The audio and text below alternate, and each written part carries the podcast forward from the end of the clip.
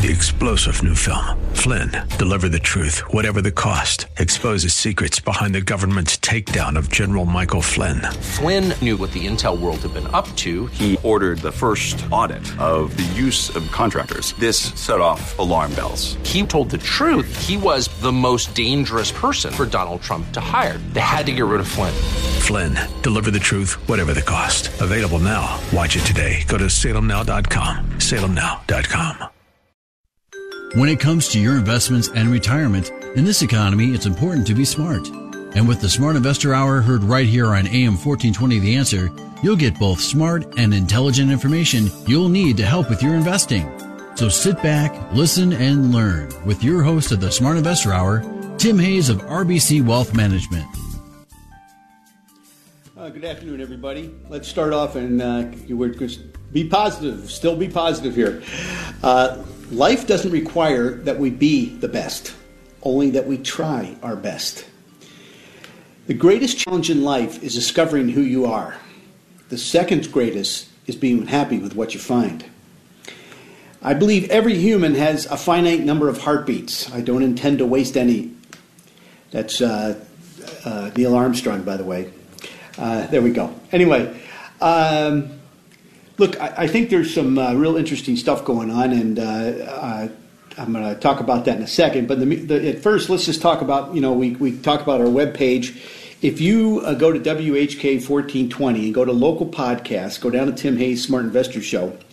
By the way, you can listen to our podcast. You know, if, if, if for some reason you, you got to cut the lawn at one o'clock on Saturdays, you can always listen to the podcast, and I think it comes on the next day. So, uh, uh, tech, technical people have been doing a great job. Andrew and Josh have been doing a great job for us. So, uh, but you can all, you know, look, we have a lot of material that is available to you. Uh, our dividend growth portfolio, our prime income list, our business owner's guide to transitions, family internet uh, uh, inventory uh, workbook. What a better time to have all your ducks in a row. Credit access lines, the Savvy Investors Credit Handbook is is very popular. Don't forget, you know, we did win the JD Power uh, award this year. So we've won it two of the last four years, which is uh, pretty darn good for a uh, um, a brokerage firm. Um, anyway, if you go to my webpage, uh, if you go to the the uh, local podcast, you can go directly to my webpage where you can uh, download a lot of stuff. But if you go to ins, well, first of all, Bob Dickey's on, on under the um, the the first is on the first page, technical the technical update. Uh, it's on the right hand side under bulletin boards. But if you go into insights this week, you know, last week we had the thing where you could uh, listen to Janet Ingalls interview our uh, biotech analyst, and uh, we also had the thing about the CARE Act and, and, name some names in there. All right. This week we have some other stuff. We have uh, Janet Ingalls interviewing our oil analyst and what he thinks of the oil market. And by the way, you know what is the best performing group in the last month? That's a question for everybody. Uh, we also have a piece there, uh, the markets showing mixed signals. The Federal Reserve, what you know, what's its strategy on COVID nineteen? Uh, the CARE Act, uh, how it's helping small businesses, and the, the COVID nineteen. What's it doing to earnings estimates? So uh, there's a lot of good stuff on there, and uh, take it from there. This is a live show, so if you have a question, you can call in here. It's 216 901 0945. I certainly hope I have that phone number right. Uh, sometimes I, I, you know, I don't always get it right, but I think it's uh, 216 901 0945. So um, there we go. Um, anyway, so, uh, you know, Bob Dickey, who's, uh, I think, is uh, an excellent fundamentalist, uh, I mean, technician, put out, he puts out on a monthly basis um, his, his piece on um, the, the markets and you know where he thinks they're going, et cetera, et cetera. And um, one of the things that uh, we like to, to watch or, or, you know follow with with him is his uh, market maps, and um, he, he does a great job of kind of summing up uh, where the where the world is uh, at any given point, or where the, the markets are at any given point. Uh, via these things. Now, one the his first chart uh, shows the, the, the S&P 500 over the last 12 years. And, you know, we have this uh, huge uptrend, and we've been in the upper part of it for the entire time until this little fiasco that occurred in March. And now we've come back and got back into the upper end of it. The question is, will we come back and test? And he also talks about the long term cycles in the market. You know, each 16 to 18 years seems to be a secular bull market. Now, there's bear markets within them. We just had one, and then secular bull mark uh, uh bear markets are 16 to 18 years long. We, you know, we had two two major bear markets uh, between 2000 and 2014, and uh, but we had several bear mar- uh, bull markets during that period of time too. So uh, there you go. Now, the one thing he looks at is the four month moving average over, over the 13 month moving average. When the four month is over the 13 month, usually we have a pretty good market. When it drops below, uh, that's when you have a problem. Also, when you have a big gap, and we had a big gap back in February, and that's what I kept saying: be careful, be careful, be careful. And I did, you know, I didn't really understand how careful you had to be at that point, but uh, you know, uh, predictions aren't per- perfect all the time. But we were uh, suggesting more cash than usual. Anyway, right now, uh, the four month is a big gap below. Let me say it again: below the 13 month which means that we're probably uh, getting close to a major bottom if uh, Bob is correct. And, uh, you know, look, I, a lot of people ask me, you know, uh, what should we be buying? Well, the banks, you know, they got hit hard, and the, the oil stocks got hit hard. So uh, that would be bottom fishing. And, you know, that may be the place to be eventually. Uh, but as for now, the stocks that held up the best were the healthcare group and the tech group. A large cap growth held up. Now, the other thing he mentioned was that, um, uh, you know, the investor sentiment you know, we're we're back down to where we were almost in 2017. So, um, you know, it's amazing. The highest we were in investor sentiment was in 04, and uh, the market went basically straight down for two, three years after that. So, um, but it does look like we're setting up for a major bottom, and I think uh, a couple things. Number one is is the currencies. You know, the U.S dollar has been in an uptrend, but I just wonder how long that can last with all the dollars that we just put out there. You know, it'll be kind of interesting to see. Um, the the other thing uh, is gold, and he uh, he thinks that. Um, you know the, the trend on gold has been accelerating to the upside and, and is approaching the next resistance which if broken would you know send us to 2000 2000 uh, uh, you know maybe 2100 on on gold um, he did notice that there's been an increase in bullish sentiment lately. So what we could do is pause on gold and go higher eventually. You know, oil, uh, after the large drop in the price of oil, he would expect to see a longer term bottoming range develop. Uh, you know, somewhere between 10 and $20. And I, I would suspect that he's right. I think there's too much oil. What's really interesting is the Commodity Research Bureau index is back to where to 120 and it hasn't been to 120 since 1959. Let me repeat that. The Commodity Research Bureau, which has oil, you know, it's 30% agriculture, 30% metals, 40% oil, is now back to where it was in 1959. Wow. Uh, where's the inflation, folks, is what I want to know. Uh, what, what was the Fed looking at? And we have interest rates at an all time low. So, uh, you know, the, the, lowest in the history of uh, the stock market. So um, there we go. I mean, it's you know it, it's a period of time where uh, you know things things are getting interesting. All right. So anyway, um, remember there's several themes we're talking about. Uh, 5G is very very important. Touchless technology, family and pets, telemedicine, and I think health healthcare is going to dominate for a long, long time. I think, and wellness and sustainability, which is important, and work from home. You know, we said five to twenty percent of the people they think are going to work from home, and then the experience will matter more than uh, than other things. Now, I read George uh, Gilder. If you don't know who he is, he's a very smart guy. He he was a guy. I read his stuff uh, back in 2002, and on this show started talking about the cloud probably before anybody knew about the cloud. Now, after reading his article, I, I think over the next five to six years, we could, the cloud could be the great unbundling. Okay? Uh, you know, he had a great quote this this week. The government thinks money is uh, constitutes wealth. In reality, money just measures wealth. Isn't that interesting? So, it's May. It was uh, May second, and you know they always say uh, go away in May and come back after All Souls Day, right? So let, we'll talk about that a little bit here. But I, I, think there's a couple things that occurred this week that I think is important. That very very important. Domestic uh, on domestic equities came in third today. You know, so they moved up from the fourth. Currencies fell down. Uh, now I don't know how long that's going to stay after Friday, but you know uh, we'll see. Um, you know, I think we're going to go down test. That's what I said last week. The other thing is the bullish percent reversed up, which is really interesting. Uh, you know, it, it, it, it, reversed up on Tuesday, so we had three days of, of being down, or, eight days of being down. Reversed back up on Thursday, and will it, uh, you know, reverse back down? Who knows? But the one thing I did notice, if I look at dynamic asset leveling that investing that our friends from Dorsey Wright provide us with, um, you know, there's something amazing occurred. And I asked earlier what group outperformed all the other groups in April. And it was energy. So energy went from second to dead last, you know, real estate's been dead last, moved all the way up to second place in dynamic asset level investing. So it gained 89 votes. And consumer non cyclical lost 51 votes.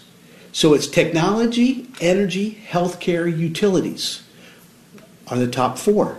Communication services, consumer cyclicals, basic materials, consumer non cyclicals, financials, industrials, and real estate's dead last. So I thought that was kind of interesting. Now, the other thing is, you know, we always talk about go away in May and come back some other day. Now, since 1951, okay, if you would have done just that, you your average uh, return during that period of time um, would during the weak period would be about six percent or, or 0.6 percent. If you were in the strong months, the average return would be about 7.22 percent. Actually, buy and hold for the first time beat it. There, you would have eight percent there. Uh, now, in the best and, and, and worst years, if you were in the weak, the best time was 19%, the worst was 27. In the strong, it was 29, the worst was 14. Now, what's really interesting is during this seasonality, we have noticed several groups do well. Now, I'm not going to tell you what those are. Those are for my clients. You want to become a client? Give me a call. Uh, in the meantime, if you would have done the buy and hold strategy just in the seasonally weak periods, and you put $10,000 in in 1950, you'd have about $11,000 now. But if you would have put them in the seasonally strong periods, if you would, you'd have a million. that, that was just buy and hold. So we bought and hold from basically November 1st through May 1st. And then, but there are three groups that traditionally do extremely well. The other thing I noticed this, this month is that the positive trend for all equities turned up for the first time into a column of X's. Uh, so that's another real interesting scenario. So we're starting to see some things happen that uh, I really like, and uh, starting to see some some things I, I, don't like. But the bullish percent did turn up on Wednesday. It'll be interesting to see how long it stays. Um, you know, I was I was looking into what Lori Calvasina said this week, and uh, Lori is our uh, head strategist, and she's a pretty smart lady. Uh, you know, I, I think, and she, talked about uh, several things that, um, you know, she talked about the Fangs reestablishing uh, their dominance, shall we say, and uh, also she felt like uh, that the uh, the small caps t- turned turned up, and so did the mid caps turned up, and the question is, will they they hold? And, and they didn't at the end of the week, so uh, you know, they turned up and turned right back down. So that was you know what she was worried about. Um, also, uh, you know, you know, I, I think there's going to be um, some things that we probably have to uh, talk about uh, more, I should say, you know, coming up here, and that is, uh, you know, it, in market maps, uh, our friends at um, uh, Dorsey Wright also talked about, you know, do, do you stay or do you go during this period of time? Now, Here's a couple things that I noticed. Uh, you know, and and you know, it was it was really kind of interesting. Uh, Amazon really weighed down the entire consumer cyclical group as of Friday, but it also, if, you would have wrote it up, uh, now I, I, you know, Bob Dickey and I and and another person were talking about Amazon being a coiled spring back in 2000, and uh, some of my clients bought it, some of them didn't. Um, but the c- consumer discretionary, uh, it probably, you know, it, it just it died at the 200-day moving average, which you know usually is a problem uh, and can be a problem. And uh, you know, so it, it's it's a scenario where. Uh, with that, I noticed that the semiconductor index did the same thing. It stopped right at its 200. Well, actually, it broke above its 200-day moving average and and stopped right at its 200-day moving average on Friday. And um, so, so there was some big names in that uh, that pulled back almost all the way, uh, which is kind of interesting when you think about it. You know, it's uh, um, it's a period of time when uh, um, you know we're having a lot of information come at us, and uh, you know it, the question is how do you digest it?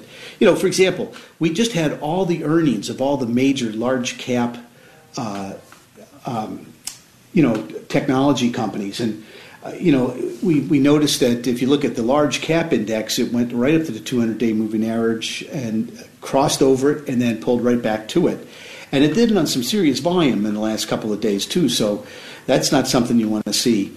Um, and so I think what, you know, what we're, we're trying to say in so many words is if I've looked at some other recovery periods like 2003, 2007, 2008, and uh, we had similar chart patterns uh, that occurred during those periods of times too. So, uh, kind of an interesting time or an interesting, uh, uh, you know, what do you do in uh, times like this? And you know, I, I, think it's it's kind of um,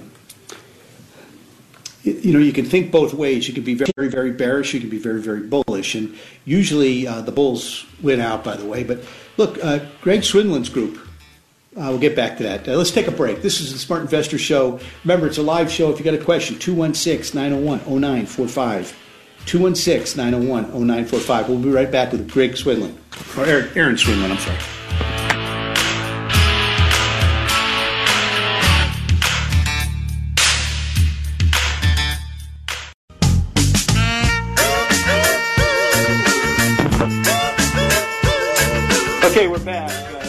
Sorry, but for some reason we're having technical difficulties and we, we don't we haven't figured it out yet. So anyway, I just wanted to be uh, some positive things that happened this week. There's a lot of Americans in stable financial positions that are answering the call to donate their stimulus check. So they get the check, they're giving it right back. I think that's fantastic. Oxford University has a vaccine that shows a lot of promise. Oregon is getting several shots of good news as it battles the, the coronavirus uh, pandemic. You know, they're they're really doing well up there and nearly one in four New York City residents test positive for the for COVID antibodies, which is very positive. Carbon dioxide emissions are falling the most since World War II because nobody's uh, driving anywhere. Public grocery uh, stores uh, they're they're buying food from farmers and donating it to food banks. How about that? And female rowers in Venice, Italy, are delivering groceries to elder to the elderly by gondola. and Jay Leno is producing face shields 24 7 in his garage to give to healthcare workers. How about that? And some boys set up uh, a drive by joke stand to spread laughter during the quarantine. I think that's good stuff. You know, uh, look, one of the things that's happening right now is, you know, we're talking about the grand opening. And one of the things I think is important is, is the declining uh, new corona cases in the U.S. and federal guidelines for lifting stay at home restrictions are going to allow many states to commence you know, a plan for gradually reopening. So you figure that we went from 100% not stay at home down to basically 0% at work during April. And now they think by the end of June, we'll be back up to 80%. So the question is, uh, you know, I think, look, many investors, even health uh, professionals, are concerned about a second wave of infection, and the risk of the resurgence is, is difficult to quantify. But the current, you know, like U-shaped reopening provides some optimism for potential economic improvement coming up here. So that's something to uh, definitely think about. And um, I also want to talk about two other things. You know, if you're looking for a trading oscillator, Erin Swenlin uh, and has one that's been doing a great job. Uh, you know, he talked about the thing peaking um, just last week, and and uh, it, it, as it peaked, it made kind of a double top. the market peaked. So I got to give him credit. The other one, the, the McClellan oscillator, has has been in a column of O's for a pretty long time. It actually it's been showing. I mean, if you've been watching either one of these oscillators, it's given you some really good ideas uh, as to uh, you know the uh, when to get in, when to get out type of thing. I will say this: I look at the S and P 500, and I noticed that you know we were talking about that wedge shape last week. We broke out to the downside on that, so that's usually not a good sign and so, you know, my prediction of, uh, you know, where we're headed, I, I think will be 2,500, uh, you know, probably uh, on the S&P 500 or 20,500 on the S on, on the Dow and you know, to 21,000 somewhere in that range. So, um, but I, I do think I got to give uh, credit to uh, um, our uh, good friends at uh, the Swenlin oscillators and the McClellan oscillators. They did a great job this week. You know, um, I, I noticed that uh, Lori Calvasina also has a uh, a really good piece where she's interviewed and she talks about the recovery roadmap, which is something that uh, you know I, I think it's one of the better podcasts I've ever seen. If you'd like to know how to get a hold of that, please let me know, and I'd be glad to uh, ship it out to you because uh, I, I think it's a, it's an important uh, scenario. So now, look, the U.S. equity markets have held, uh, and they, they rallied from support at the 15-day moving average, which I thought that was kind of interesting, and then uh, just turned over and died. And, and the other thing was, you know, the VIX looks like the VIX wasn't going down, um, and uh, then it turned around and, um, you know, just it got beat up and then it reversed right back up. So I think that's an undercut. Is what I'm, I'm, I'm looking at. And I look at the S&P 500 weekly, okay, um, momentum figures, and, and I think it's very part important because weekly momentum's tracking you know one to two quarter shifts, uh, and it looked like it was bottoming, you know, um, after peaking in mid-November. Uh, hasn't hasn't bottomed yet though, and then the VIX, you know, broke broke down at 37, which was uh, like a kind of a double bottom area, and then reversed back up, which um, you know I, I, people are getting faked out left and right here. I, even the bullish percent. I mean, the bullish percent has, and we're going to talk about in the next uh, part of the show, but the bullish percent has gone from negative to positive four times in the month of April. Now, it turned positive this week. I, I don't think it's going to stay there very long, but we'll see. Now, I did notice the Russell 2000, which is uh, a very important, you know, look, right now, all what you've had in the month of April is the kings and the knights running the market. What you want is the foot soldiers, the archers, you know, the guys that, that bring the food along, et cetera, et cetera, to be involved. Because without them, uh, it'll be a short-lived rally. So we did have the Russell breakout, and we also had the mid caps breakout, and uh, that's positive. The other thing, you know, last week we had the the, growth growth stocks make a lower high, and this week they broke right out. So it, it's once again, uh, you know, growth, large cap growth. They're going right back to it.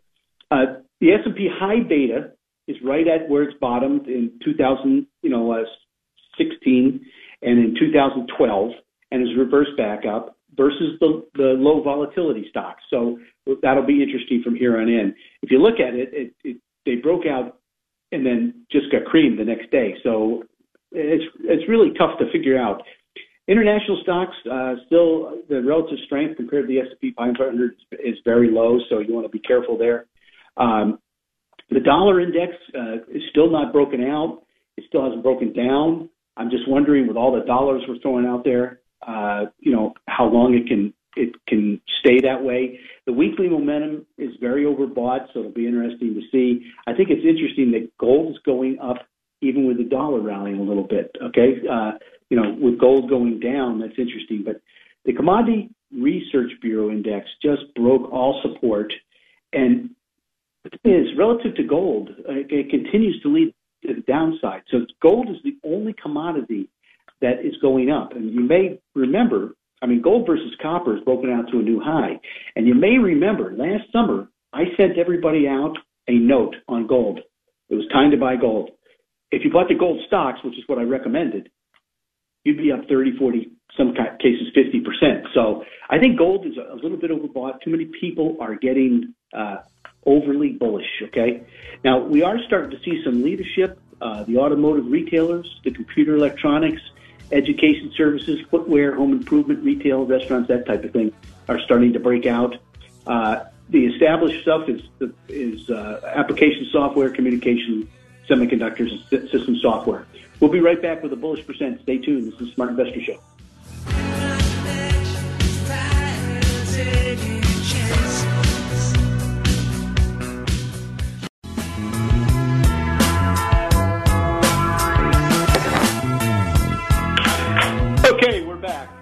Just tuned in, this is Smart Investor Show. We're still having technical difficulties, and it's just tough to do uh, from your uh, dining room. Uh, I've got my uh, my uh, good old friend here, Gunner, who's my yellow lab, sitting in right next to me here, and uh, he's soon to be joined by Sully. Uh, my crazy wife is going to get a puppy, so uh, uh, we'll have two yellow labs. Anyway, um, we'll, we'll try to get this right. I bought a microphone and, and got the headphones, so we'll try to get that all going next week again. You know, so this week, um, one of the things I would say really got hit the hardest, uh, who've taken the brunt of the COVID-19 related selling pressure within domestic equities, are the financial group and the oil group.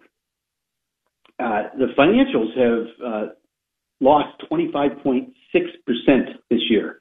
That uh, that puts the group ahead of only energy in terms of year-to-date performance, and uh, has contributed to a steep decline in the relative strength, dropping financials from third place uh, all the way to 10th among um, you know the people looking at it. So now, I, look, I uh, I look. There's a significant drag on the banks, and, and the subsector of the 18 stocks accounts for about 40% of the XLF, which is the ETF that follows it. And uh, I, I think the, the sole bright spot among the banks is First Republic Bank of uh, San Francisco. I'm not sure why, but it's a five for five, and it ranks uh, first overall in the bank group. Uh, and unfortunately, uh, J.P. Morgan has been uh, the single largest detractor from the banks. And I think it's you know one-two punch. Is, you know the banks work on a spread. So whatever you know they borrow from the Fed Reserve, and then you know let's say it's a you know two percent. That's their two percent spread. Well, they're used to working on a three and a half, four percent spread. Okay, they don't have it. Plus, Jamie Dimon had heart surgery, so uh, emergency heart surgery. So, you know, the combination was a one-two punch. I did notice the insurance group had struggled as well, but there is one local company, uh, Progressive, which is a five for five. It's been on a, a relative strength buy signal for a long, long time. Uh, and it's it's actually returned 15.8 percent. And I'm not recommending or not recommending any stocks. It's just a comment, okay? So Look, diversified financials include 26 stocks that account for about 40% of uh, the underlying portfolio of the XLF. And there, there are some more bright spots in, in this area. There are CME Group, BlackRock, International Exchange, Moody's. Uh, you, know, so we've had a couple that, that look. BlackRock is uh, and Blackstone both have been good. So there we go. Anyway, let's get to the technicals. Um, you know, we always talk about the bullish percent, and the bullish percent was just designed for you people out there and every, and and me to understand to be bullish at the bottom and bearish at the top. And it's funny, you know, here we are at 69 on the bullish percent. We're in a column of exits, even with Thursday and Friday. Now I don't know how long that's going to last, but uh, we, you know, Wednesday or actually Tuesday night, we, we went to we went to bullish percent turned up at 64. Not good field position. Kind of think of it like football you're at the one yard line. There's two minutes left, and you got to go 99 yards to get to get a touchdown to win the game. Okay, uh, and it's third down and nine. so it's not it's not really a good situation uh, to be buying stocks. Yet I had clients calling me and buying stocks, and I, it makes me crazy. I tell them, you know, hold off, hold off, hold off. Anyway, um, and it was hard to get them to buy when the bullish percent was at five again. So uh, my the clients have been around for a while. You know, I've got some clients that I've, I've done business with 30 years. It was a layup. You know, when we got to five, you know, we were buying. Uh, I had people selling down there, and I, you know, I it's their money. I got to do what they tell me to, but I don't like it. Uh, but we were up 10 to 69, so we're right at that 70 level. Uh, now we can still go up. That's that's fine. But I thought what was interesting was the over-the-counter index. Uh, the small caps went up seven to 49. So they've given themselves a lot of room between where they break down. And, and the same thing happened with the world index. Uh, they were at 48, so they, they wouldn't break down to 42. So that's pretty positive. So we had all the major bullish percent indicators move higher over the week, even with Thursday and Friday. How about that? And the high-low indicators uh, continue in an uptrend. Most of them now, you know, they're right about the 52 level uh, for the bullish percent uh, the 49 for the small caps and 62 for uh, you know uh, so that's pretty good stuff. Uh, you know that's what you want. Okay. Anyway, uh, you know, look, I did notice that the market recovery had broadened as small caps and mid caps actually outperformed the S&P 500 up until Friday. Okay, so um, the New York bullish percent uh, reversed in column of X's, which surprised me big.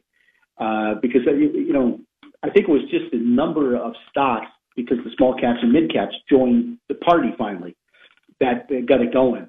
Um, and, and then the positive trend uh, reversed back up into a column of O's at 18%, and, and now it's gone over 50, which is usually a good sign. So these are all good signs. Just doesn't feel that way after Friday, right? Um, now, the one, the one thing I will say is is that all the point and figure charts for like the Dow, emerging markets, uh, small caps, uh, and even the uh, well, even the mid caps are still negative. They've been, they've had positive momentum for three weeks, but the QQQs, the equal weight, the S&P 500 market weight, and the XLG, which is the large cap stocks, have positive charts, uh, point and figure charts. So that's a that's a good thing, but you'd like to see it spread out a little bit. Across the U.S. and uh, international equity markets, I think all t- 10 major market funds uh, that that uh, we track and Dorsey Wright tracks.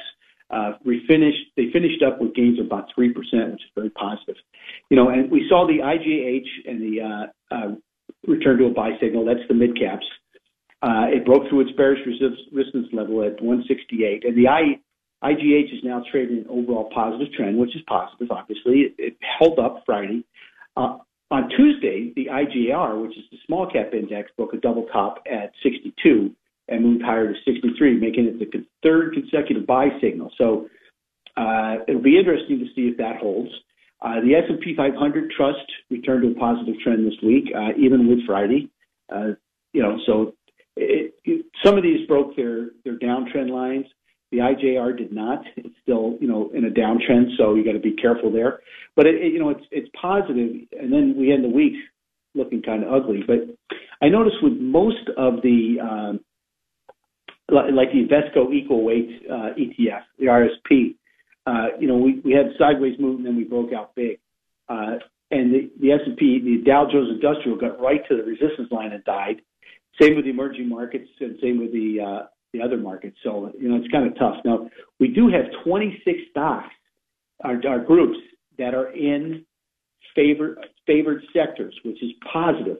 I, you know, I didn't get the numbers after Friday, so uh, this may change a little bit. So, but these are where you want to be involved. These, these are the groups you want to be involved. I'm going to start out with the most overbought and then move our way down to the least overbought.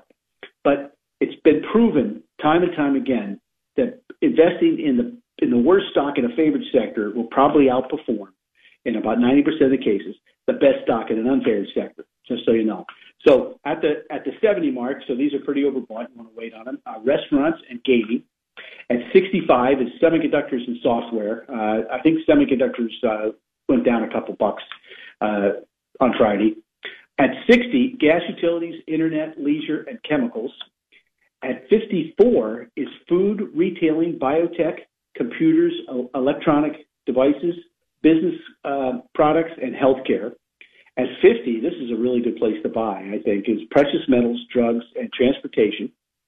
At 44 is protection services, non-ferrous metals, insurance, and electric utilities. And at uh, 40 is oil, oil. Did you hear that? Oil is a favorite sector. Uh, telecom- tele- telephone services and aerospace. Uh, we have nothing under 30 at this point. So that's why I was saying, hey, you, you know, you want to wait that last week. I thought, you know, there's a very good chance we could come back and and uh, uh, you know we're, we're probably going to test the low again. I I think I, I don't think the bullish percent is going to hold up. My personal opinion. I was surprised it turned back up. Now you know because the beginning of the week was really good. Um, there was two groups that were terrible. Uh, you know nobody liked them was savings and loans and textiles, and they're almost at average now. So uh, we did have a couple go from unfavored to average, and they were building uh, companies, autos, and forest and paper products. We had several go from unfavored or average up into you know the uh, the there's two favored sectors. There's you know kind of favored and really favored, and they were non-ferrous metals, protection services, and retail. And then the most favored status is computers, healthcare, leisure, gaming, and restaurants. Uh, and I think that's all on, you know, basically, you know, the reopening theme. Okay. I uh, don't know if we'll reopen, but uh, I mean, I think there was some um, questions in some of the earnings, like Apple. I mean, Apple's. I, I mean, some people liked them, and, and some people didn't. Um, but I just noticed in the first two months before the coronavirus hit, their revenue growth was tailing off. So you know, Amazon had great revenue growth, but they said they're going to spend a lot of money. So, uh, you know, they got they, they hit them hard. Now, I did notice uh, I was looking at South Korea. South Korea broke a double top after breaking a, a, a quadruple top. So uh, that's usually a pretty positive type scenario. So you might want to look at some South Korean ETFs. Uh, do your own uh, work there. Uh, I, I somebody asked me about bonds boy, it's tough. I, you know, buying the government bond at point is eight percent is tough, but they still look good on the charts. Um, although I like to buy yield when it's up, and, and the only place there uh, that I see is that's positive is uh, you know basically high yield. Uh, crude oil is 16 weeks of negative momentum. Gold's been up for five straight weeks. Um, the dollar is right at support, so you know that would if the dollar went down, it would probably mean that you have to be uh, looking at uh, you know the, the basic materials. Relative strength buy signals; these can last for a long, long time. I'll write these names down: Bed Bath and Beyond buy signal, Atlanticus Holdings. There was insider buying on that one; it's now 1480. Diebold, local company. Uh, Quest Diagnostics, Darden Restaurants. Remember last week there was a whole bunch of insider buys. Brinker, uh, International, Faro Technologies, Holly Frontier, an oil company, Patrick Construction, Avid Biosciences, another biotech, PAR Technology, we have a great report on that, MAG Silver, Summit Hotel Properties, uh, Natural Grocers by Vitamin, Regis Group, Ruth Hospitality, uh, Madrigal Pharmaceuticals, Six Flags Entertainment, that's an interesting one, Targa Resources, another pipeline. WPX, another energy company. Ardmore Shipping, Choose uh, Holdings, Western Midstream Partners, another one. Plains GP Holdings, another part, another uh, oil company. Uh, Triple Point Venture Group, uh, Eldorado Resorts, that's uh, gambling. Fibrogen, Vivian Cellular, and Shell Midstream Partners. Del Taco Restaurants, Snap, there's a name we haven't heard in a while, and Noble Midstream. Stay tuned. We'll be right back with Insiders. This is Smart Investor Show.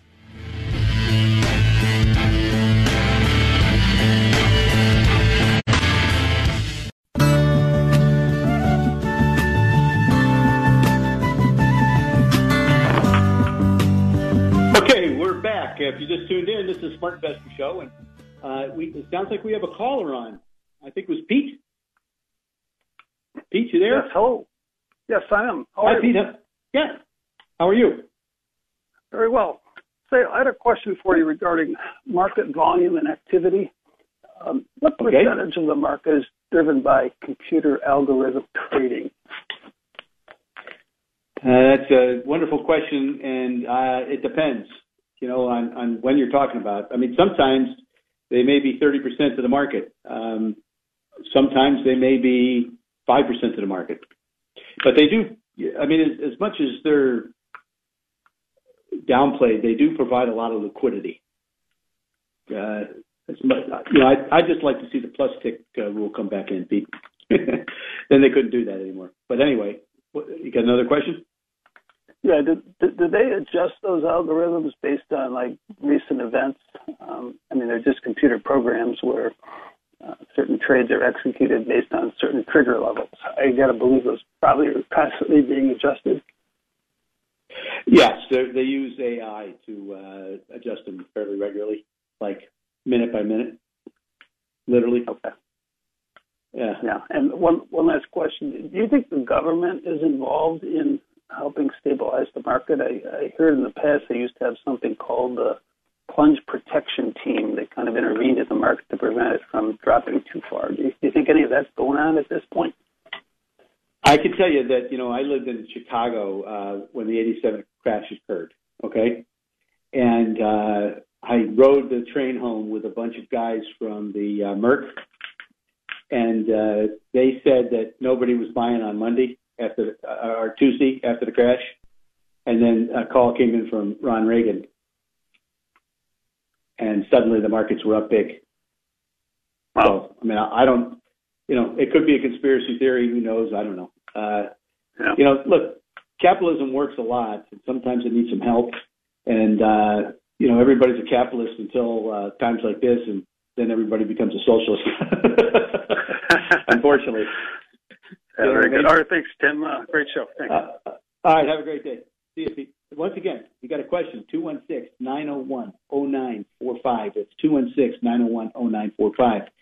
Now, we, we talk about insiders on this show quite a bit because uh, insiders uh, just know more than we do. So, look, what we're doing is we're starting out with the big economy. We talked about Bob Dickey's Market Match, which kind of looks at the whole economy. And then we've moved down to specific ideas. We gave you a bunch of names, relative strength buys. Uh, now we're talking about insider buys. These guys are early, very early in some cases. But look, I just we just had another company taken over. Uh, Arcus is, you know, there's, there's rumors that uh, Gilead's going to buy them, and the insiders were buying back in February, and it didn't go down during the market correction. It did not go down. It was at 10. It stayed at 10. Now it's at 28. Not a bad call by the insiders, right? So uh, I was going to tell you about Al Gore and what he's been buying lately, but I don't really like the guy, so I'm, I'm not going to. Uh, anyway, Simple Foods. Uh, we had a director, uh, James Kilt, uh, buy 1.48 million dollars worth, and we had three other guys, uh, actually six others, buy stock, and it's anywhere from thirty-five thousand. Uh, the CFO bought some. The C, uh, the chief operating officer bought some. It was like six guys. So something's going on with Simple Food. And we had Avero Capital advisors uh, who have been buying uh, this, the same stock for some time now, and it's Immunomedics, and they had some really good news last week. Uh, you know, I I own some of this stock because I own a lot of Seattle Genetics, which had really good news on Friday, uh, and uh, uh, it, it was very positive news on. Uh, uh, one of their drugs, and I think you should take a look at it. But they bought another uh, 1.7 million shares, which is about 50 million dollars worth, and they own 26 million shares. Uh, you know, so the, it's a thirty dollar stock. It's a lot. And these guys are pretty smart. That's pretty smart money.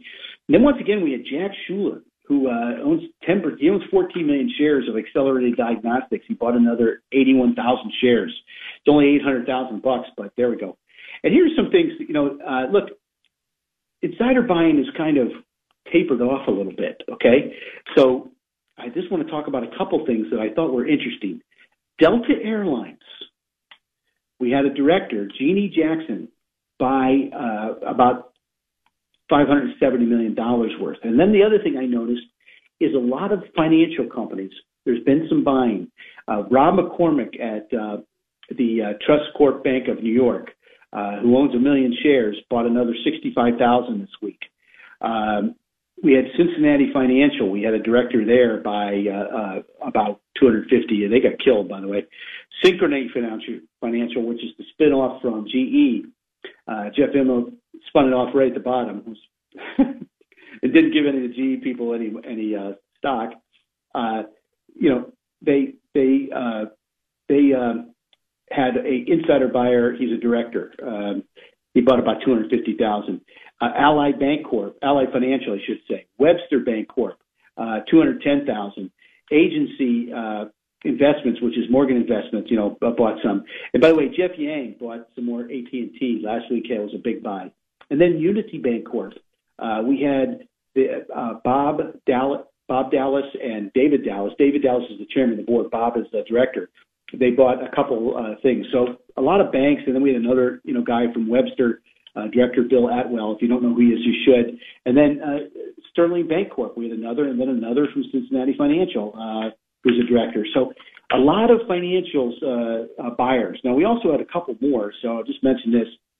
Uh, we, uh, we we we've talked about this company before, and I don't think anybody's really uh, said anything to uh, or bought any, but uh, VBI Vaccines, uh, Perceptive Advisors who are a 10% owner bought another $10 million worth of stock.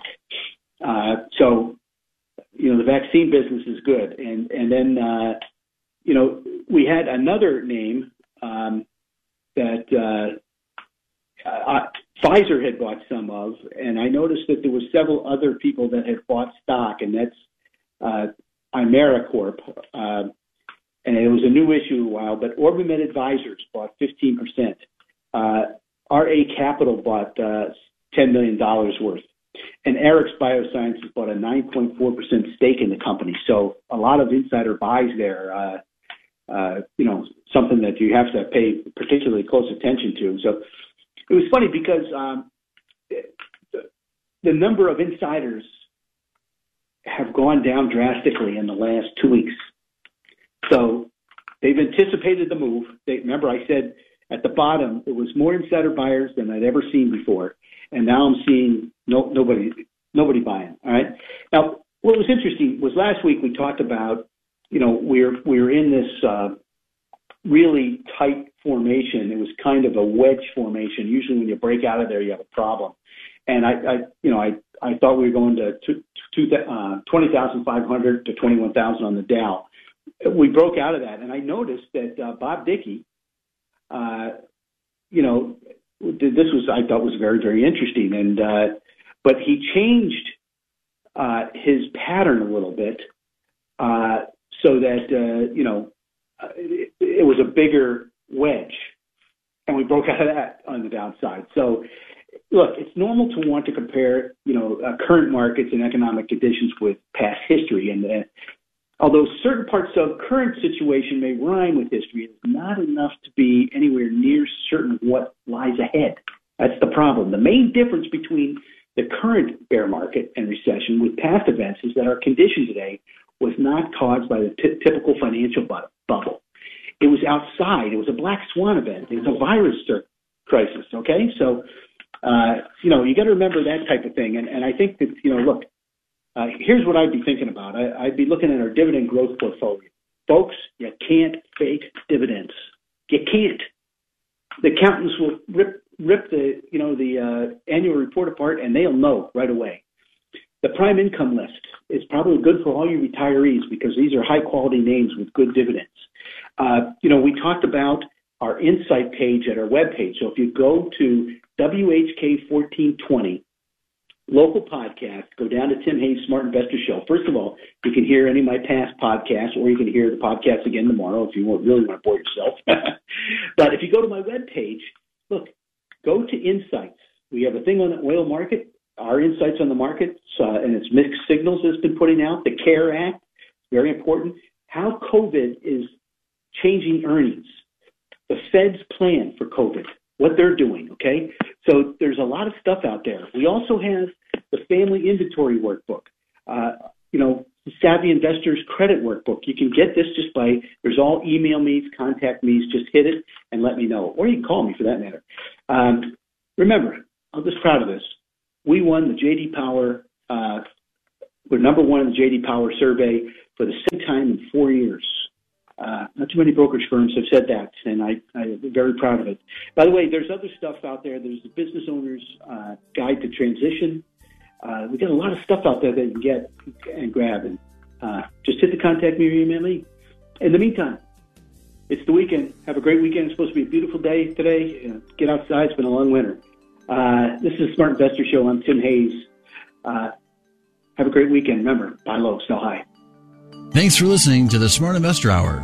To reach Tim during the week, call him toll free 888 223 7742. That's 888 223 7742. Or visit his website rbcwmfa.com slash Tim Hayes. That's all one word in the address bar, rbcwfma.com slash Tim Hayes. Please join us again next Saturday for the Smart Investor Hour to hear more smart investing from Tim Hayes of RBC Wealth Management.